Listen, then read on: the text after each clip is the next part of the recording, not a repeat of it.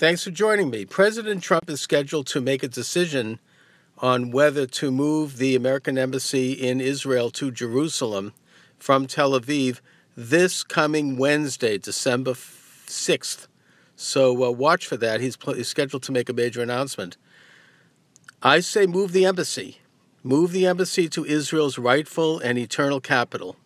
Congress approved this back in the 1980s.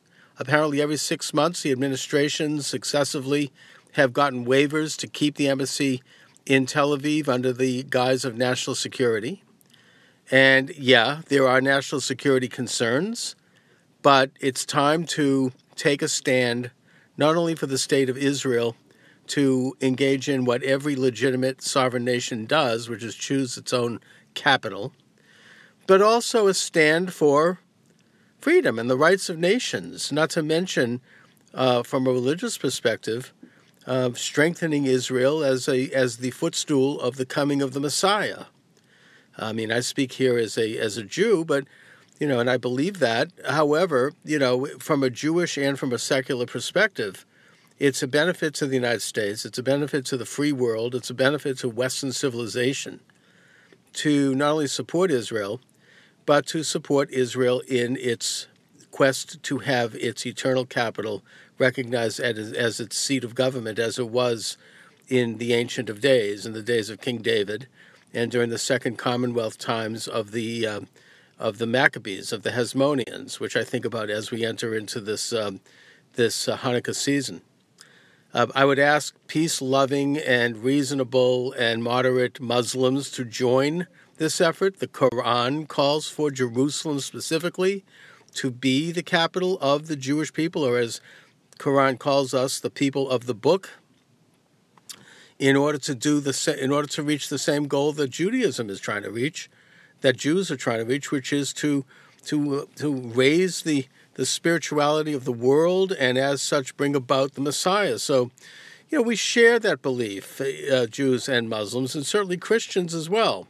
Christians are looking for the second coming of their Christ. So all of the religions have a role in it. Uh, it's a great, it's it's an important statement politically and religiously, and it would be the best and most profound and most certainly pro-Israel uh, act by any president of the United States since Harry Truman recognized the state of Israel in April of 1948. At that time, the only reason why Jerusalem was not recognized as the capital was because of certain anti Semites in the State Department. Let's not let them win. Let's recognize Israel because and Jerusalem because it's the right thing to do. Israel's entitled to determine its own capital um, as long as they are preserving, and they are, the rights of the non Jewish, Muslim, and Christian minorities in Jerusalem, as long as they are respecting, which they are, the holy sites of Islam and Christianity, then then they, they ought to be able to determine their own future in that eternal city. And by the way, just as a sidebar, there was a poll done of non Jewish um, Palestinian Arabs who are residents of Jerusalem a number of years ago with regard to whether or not they wanted Israeli citizenship. And I think that it was about 70% of them did. So, you know, th- this is this might be part of it. I think that they should be offered citizenship uh, if, with Israel.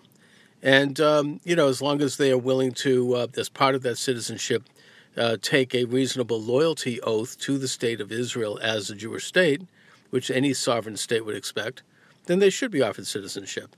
Anyway, that's my two cents. This is Chuck Morse, right here at the Morse Force. Have a good day, everybody.